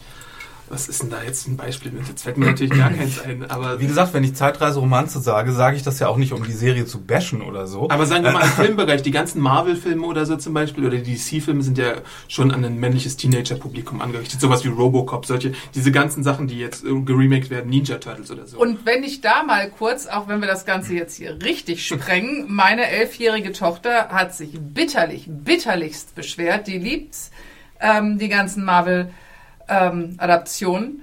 warum es denn bitteschön nichts über Black Widow gibt. ja, ja, das ist, Weil wird ja sowieso sie, gerade diskutiert. sie einfach nur sagt, ich kriege hier einen Waschbären mit einer Maschinengun, aber es ist nicht möglich, über Black Widow einen Ja, Film zu machen. Ja, warum gibt es keinen Wonder Woman genau. Film? Genau, verdammt? solche Sachen, ähm, da werden sich die Filmemacher in Zukunft, denke ich, einfach mal richtig, richtig umgucken, weil Also ich meine, die ja Mädchen, die jetzt, die Mädchen, die jetzt heranwachsen, ähm, haben eine ganz andere, eine ganz andere Präferenz, Filme zu gucken, Und es ist ja auch als diese, wir das noch gemacht haben. Es ist ja aber auch diese ganz furchtbare androzentrische Einstellung im Filmbereich. Es ist immer dieses ähm, so äh, von, von und für Männer gemachte Sachen sind für alle, aber von und für Frauen gemachte Mhm. Sachen sind, Sind- nur für Frauen. ja. Und das sind dann immer so die, die schlechteren und das ist so bäh und das ist also, Seicht. Ja, genau, das ist so seicht. Übrigens ganz interessant in der Geschichte, nämlich auch nochmal, wenn wir an die zweite Sexszene bei ähm, Claire erinnern. Und ich will jetzt wirklich nicht meine lila Latzhose rausholen. Aber ähm, wie viele Serien kennt ihr, Game of Thrones. Ja, wie geht aus? in Oh, denen es passiert, dass wirklich nicht nur sie einfach die Beine breit macht und sagt, "Äh, komm her, ähm, er vor ihr in die Knie geht und sich und danach nicht irgendwie rauskommt, dass sie sich irgendwie revanchiert, sondern dass Sex. sie einfach nur nimmt. nimmt. Aber gut, wie viel, wie und wie oft ist es genau ja, andersrum? Und ähm, auch das zeigt, soll dann wahrscheinlich auch zeigen, wie stark die, diese Frau ist oder was es für eine starke Frauenfigur ist. Aber ich finde es auch sehr interessant, dass solche Sachen jetzt in Serie möglich sind. Vor fünf, sechs Jahren mit Sicherheit gab es sowas noch nicht. Punkt. Und das finde ich unglaublich interessant. Liegt natürlich auch ganz klar daran, wie, wie viele Eigenproduktionen jetzt die Bezahlsender haben und dass du auch im Basic Cable teilweise ein bisschen mehr machen kannst. Also ich meine, vor fünf oder sechs Jahren, da stimme ich dir zu, wie sowas wie Walking Dead auch überhaupt nicht Ja. möglich gewesen zum Beispiel. Aber so diese, diese sexuelle Freiheit im Fernsehen ist, ist auch erst durch, was weiß ich, Oz auf HBO oder so möglich geworden. Da Mhm. diese Gefängnissäge, die sehr explizit in äh, Gewalt und äh, Sex unter Gefangenen im Gefängnis war teilweise, da, da gab es halt auch schon solche Ansätze. Aber ganz klar, ja. Also ich meine, wie gesagt, alles, was ich gesagt habe, sollte auch nicht negativ sein oder so. Aber es gibt halt jetzt auch diesen Trend für die der Young Adult Verfilmung, also Hunger Games, Twilight, Harry Potter, diese ganzen Geschichten. Ne? Ähm, Hunger Games ist jetzt wahnsinnig erfolgreich mit einer weiblichen Figur und es, es gibt halt immer mehr diese Überlegungen, auch jetzt in Hollywood, ja, oh, wir brauchen jetzt mehr weibliche Protagonisten, weil irgendwie äh, Lucy irgendwie Herkules geschlagen hat am Boxoffice zum Beispiel. Solche, solche Überlegungen kommen dann. Mhm. Aber der Witz ist, es gab es doch mal, ich erinnere an Xenia. Ja. Die, Es gab es und dann ist es wieder verschwunden. ähm, ja, da, Oder wenig, Was war gut, bisschen- Buffy gab es noch. Was so ein bisschen dagegen arbeitet, sind natürlich jetzt gerade auch diese vielen Comic-Verfilmungen, die ja auf Comics basieren, die alle auch jetzt schon zig Jahre alt sind und die dann noch viel mehr irgendwie noch so eine, ja, halt so ein bisschen äh, eher so äh, auf ein männlicheres Publikum erstens zugeschrieben Mhm. sind und zweitens, wenn Frauenfiguren da waren, dann waren es entweder so weibliche Abklatschversionen Ja. von den Versionen, die es schon Ja. gab, von den männlichen, so das He-Man She-Ra-Phänomen, oder aber es waren so komplett, ähm, also ich erinnere nur mal an, an, an äh, Supergirl, als sie zum ersten Mal kam, äh, war der 50er Jahre Superman gerade beschäftigt und äh, der hat dafür sorgen müssen, müssen, dass seine Cousine so äh, sich ordentlich benimmt und nicht zu frech wird, weil das passt ja nicht zu einem Mädchen und so. Also das war, also das ist, das sind auch richtige Facepalm-Geschichten, aber das ist natürlich alles in der Zeit auch teilweise entstanden. Und wenn, Thema hatten wir gerade, die Adaption sich auch da sehr danach ranhalten wollen, dann fällt es natürlich schwer, da irgendwie kompetente, gute weibliche Figuren äh, mit einzubauen, wenn sie das nicht aus irgendeiner anderen Ecke machen. Aber jetzt, deswegen versuchen sie es ja jetzt mit anderen Ansätzen, hier mit Sheetor, nee, die nicht Sheetor heißt, das ist einfach Tor. Tor. Genau, das ist ja der Punkt des Ganzen. Und aber da regen sich dann auch wieder Leute auf, aber das ist ähm, Ja, das trägt, trägt finde ich, auch eigentlich nur zum zu einer besseren Kinolandschaft bei. Ich Ja. meine, das ist genauso wie mit, als Idris Elba gecastet wurde hier für, wie heißt der? Heimdall. Heimdall, genau. Das ist ja nur, um das Playing Field so ein bisschen gerechter zu veranstalten und da jetzt nicht so eine, Die Aufregung um Michael B. Jordan als Fackel in Fantastischen oh, Vier. ja, hör bloß auf. Ja, also wollte ich noch, wollte ich noch eine Can of Whoop Ass auf. Wir, wir, wir schlagen aber hier auch Bögen.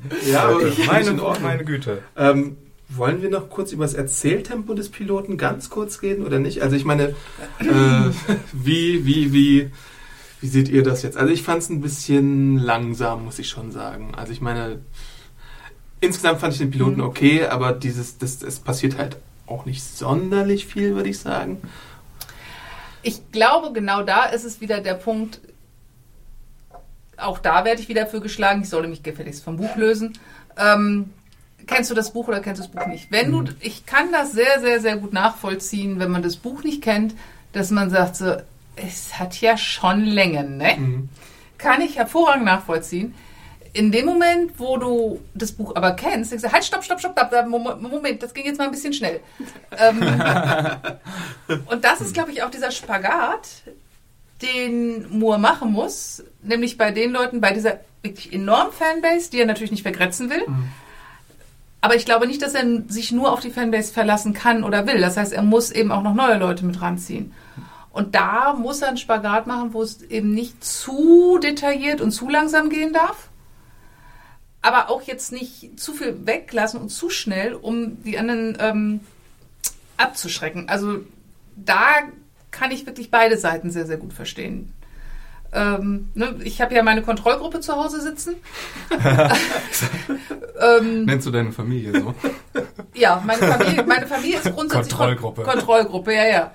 Ähm, und mein Mann sagt, es ist ihm war ihm harte Längen, aber wie gesagt, er ist der Meinung, er möchte es weiter gucken. Mein Sohn findet es auch total klasse, der ist jetzt sieben. Der musste nur bei der ersten Szene mit dem sehr vielen Blut, also ich, wir gucken uns die Sachen, ne, liebe Jugendschützer, wir gucken uns die Sachen vorher an und wenn wir es dann nochmal schauen, dann dürfen die Kinder mitgucken und Dann oder auch nicht.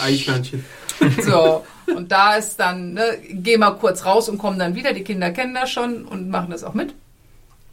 Also auch die Kinder finden es eigentlich interessant und gut. Und äh, was so- meinst du, wer sollte es jetzt noch weiter gucken? Also von, von den Leuten, die jetzt die Bücher nicht kennen. Um nochmal eine Empfehlung vielleicht auszusprechen. Also ich glaube, dass jeder, der sich darauf einlassen kann, dass eine Geschichte äh, langsam beginnt und dann irgendwann sehr, sehr komplex wird und der ein bisschen langen Atem hat und jetzt nicht sofort, ich brauche Action. Ähm, diese Leute werden dann wahrscheinlich eher enttäuscht sein. Also die sofort äh, richtig rein wollen und sagen, so, und dann will ich, dass das, das, das, das und das und das und das passiert und fünf Handlungsstränge, bitteschön. Ähm, in der zweiten, mindestens der dritten Folge. Die Leute werden enttäuscht sein und dann müsst ihr, weißt du, geh doch einfach mal, guck dir was anderes an. Und wie gesagt, die Leute, die sich darauf einlassen können, ähm, die vielleicht auch ein bisschen Gewalt abkönnen, die eben auch ein bisschen Sex abkönnen, auch wenn dieser Sex nicht immer 100% von beiden so gewollt ist, um es mal sehr vorsichtig auszudrücken. Ähm, dann denke ich, sollte man dem, ich sag mal so, ohne es jetzt genau zu wissen, fünf bis sechs Folgen geben. Ich weiß, dass es in Amerika tatsächlich Leute gegeben hat, Journalisten gegeben hat, die bis zur sechsten Sta äh, Folge gucken durften. Ich gehöre leider nicht dazu. Deswegen kann ich das, weiß ich nur, was am Ende der sechsten äh, Episode kommt. Und wenn wir da dann schon sind, dann ist es schon gut. Also dann würde ich sagen, glaube ich nicht, dass man sich großartig langweilt. Alles klar. Guckst du denn noch die zweite Folge, Mario? Ich glaube, die, in die zweite gucke ich noch rein, ja. Da ich werde auch noch die zweite gucken, auf jeden Fall. Ich kann nicht versprechen, dass ich irgendwie für die ganze Staffel dabei bleibe, aber ich bin schon ein bisschen neugierig jetzt, wie es weitergeht. Ich möchte auch weitere Frauenfiguren sehen, das wäre vielleicht mal ganz nett. Ja, und ich fand die Hauptdarstellerin eigentlich ziemlich gut. Und ich mag den, den Darsteller von ihrem, dem Menzin. Wie, Von- wie ist sein Name? Ähm, Tobias Manson? Ja, genau, Manson. Den finde ich ziemlich gut. Und der ist ja den, jetzt den Captain. den, den ihren, nee, ihren Mann aus den 40ern. Also, Ja, oder der, aber der, der ist doch gleich. Das Ja, ist der ja, gleiche, genau. das ist der gleiche, Captain- das ist Captain Rundell, das ist Captain der Rundell. gleiche Darsteller. Ja. Und ich glaube, wen man sich ähm, tatsächlich, jetzt muss ich da, ich muss tatsächlich jetzt mal gucken, wie er richtig ausgesprochen wird. Genau, Graham McTavish als Dougal wird richtig, richtig gut sein, vor allen Dingen dann in Zusammenspiel mit, äh, wie heißt er, Gary Lewis mit Cullum. Ich bin auf jeden Fall Ich glaube, gespannt. dass das sehr, sehr, sehr interessant wird. was so auch die Voice-Over angeht und so und was so die weiteren, also die Landschaftsaufnahmen, die haben ja schon gesagt, wir hatten auch Interviews auf serienjunkies.de, die könnt ihr noch nachlesen, mit den Machern und mit einigen Darstellern. Da wurde auch zum Beispiel gesagt, dass die Location-Shoots ja sehr kompliziert sind, weil es keine Ja. festen Sets gibt zum Beispiel. Und darauf bin ich gespannt, wie abwechslungsreich sind die Bilder und da habe ich ein bisschen Hoffnung, denn dass das alles sehr schön sein könnte, so landschaftlich gesehen und locationlich gesehen. Und ich finde ja auch, die Optik ist wirklich gut. Der Score ist ganz gut. Also ich bin jetzt nicht so, ich würde jetzt nicht sagen, boah, beste Säge aller Zeiten, aber es, es hat schon ein bisschen meine Neugier geweckt, auf jeden Fall. Gut, so weit bin ich, so weit bin ich auch noch nicht, dass ich sage, irgendwie äh, geilstes Ding ever. ähm, aber ich glaube, dass das noch richtig, richtig Potenzial hat. Alles klar. Ja, und wenn ihr äh, das erste Buch vielleicht dann doch nochmal begleiten oder vorher euch reinziehen wollt, dann, wie gesagt, audible.de slash Serienjunkies, holt es euch einfach. Und ich glaube, das war's für uns erstmal. Moment. Was? Wir haben jetzt noch den Rattenschwanz an organisatorischem. Ja. Also es wird, glaube ich, auch von dir Reviews geben bei Ja. uns, oder? Begleitende. Komplett durch. Ähm, genau. Das könnt ihr nachlesen. Ihr könnt nachlesen, wie gesagt, die Interviews zu Outlander. Was ist Outlander? Genau, könnt ihr nachlesen. Alles von Sabine. Ähm, ihr könnt nachlesen. Was könnt ihr noch nachlesen? Uns findet ihr auch, nämlich auf verschiedenen Kanälen, auf, in Social Media. Ähm, Mario und mich findet man auf Twitter. Mario, möchtest du vielleicht den Handle sagen? Äh, at firewalkwithme mit zwei E am Ende. Ich bin der Awesome Aunt auf Twitter. Ihr könnt mir folgen. Ihr könnt mir Protestmails schreiben, was ich denn für ein Depp bin, mit Dr. Quinn zu vergleichen. Ja, das war ich. Äh, Sabine, findet man dich vielleicht irgendwo im habe Web? ich da, da habe ich ja gar nichts zu gesagt. Dafür ist dieser Raum zu klein. ähm, auf Twitter findet man mich auch unter Engelspossum. Okay. Genau, wenn ihr sonst noch irgendwie Zuschriften an uns senden wollt, podcast.serienjunkies.de. Wir freuen uns auf eure Kommentare. Ihr könnt natürlich auch äh, Sabines Review weiterhin kommentieren und sagen, ey, klammer dich nicht zu sehr ans Buch oder so. äh, Oder Buchsnobs, äh, wie wir es im Game of Thrones Podcast immer genannt haben, äh, können uns natürlich schreiben und sagen, hey, mehr Buch. und alle Sailor Moons Fans nochmal. genau, Hashtag Moonpride. Dann machen wir vielleicht auch einen Sailor Moon Podcast. Genau. Gut, vielen Dank fürs Zuhören und wir hören uns dann demnächst wieder irgendwo. Bis dann. Bye, Ciao. bye. Tschüss.